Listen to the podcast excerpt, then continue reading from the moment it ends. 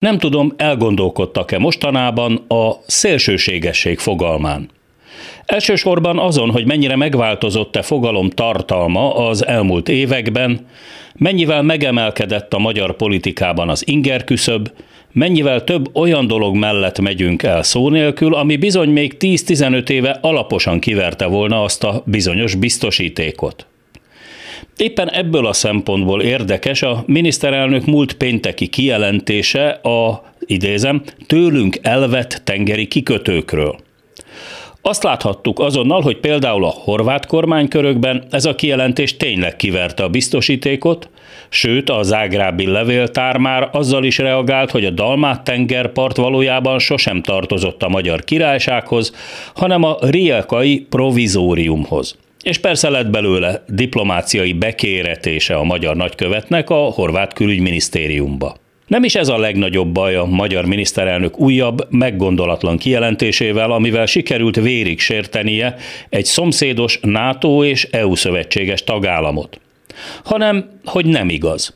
A magyar királyság, vagy ha így jobban tetszik, az osztrák-magyar monarchia volt szíves elveszíteni azt a bizonyos tengerpartot abban az első világháborúban, amit amúgy terület és haszonszerzési céllal indított Szerbia ellen. És ez volt a háborús vereség egyik ára, amit Ausztria mellett Magyarországnak is meg kellett fizetnie. Érdekes módon Bécsben senkinek sem jut eszébe visszakövetelni mondjuk a púlai kikötőt az Isztrián.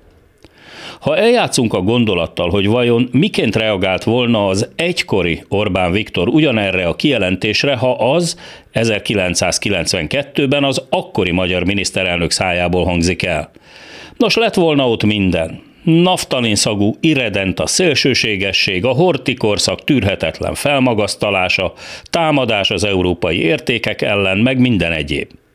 Tegyük hozzá, azóta nem a történelem változott meg, hanem aki beszél róla. Mindennek a tetejében sikerült ismét összerúgni a port egy szomszéddal, akinek a támogatására, ne Isten segítségére éppen a kritikus időkben lenne a legnagyobb szükségünk.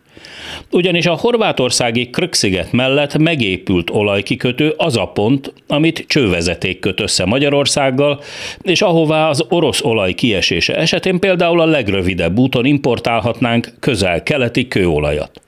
Persze csak akkor, ha a tengeri kikötők mellett nem veszítjük el a józaneszünket. Az esti gyors mikrofonjánál Hardi Mihály, a hírek után azonnal folytatjuk.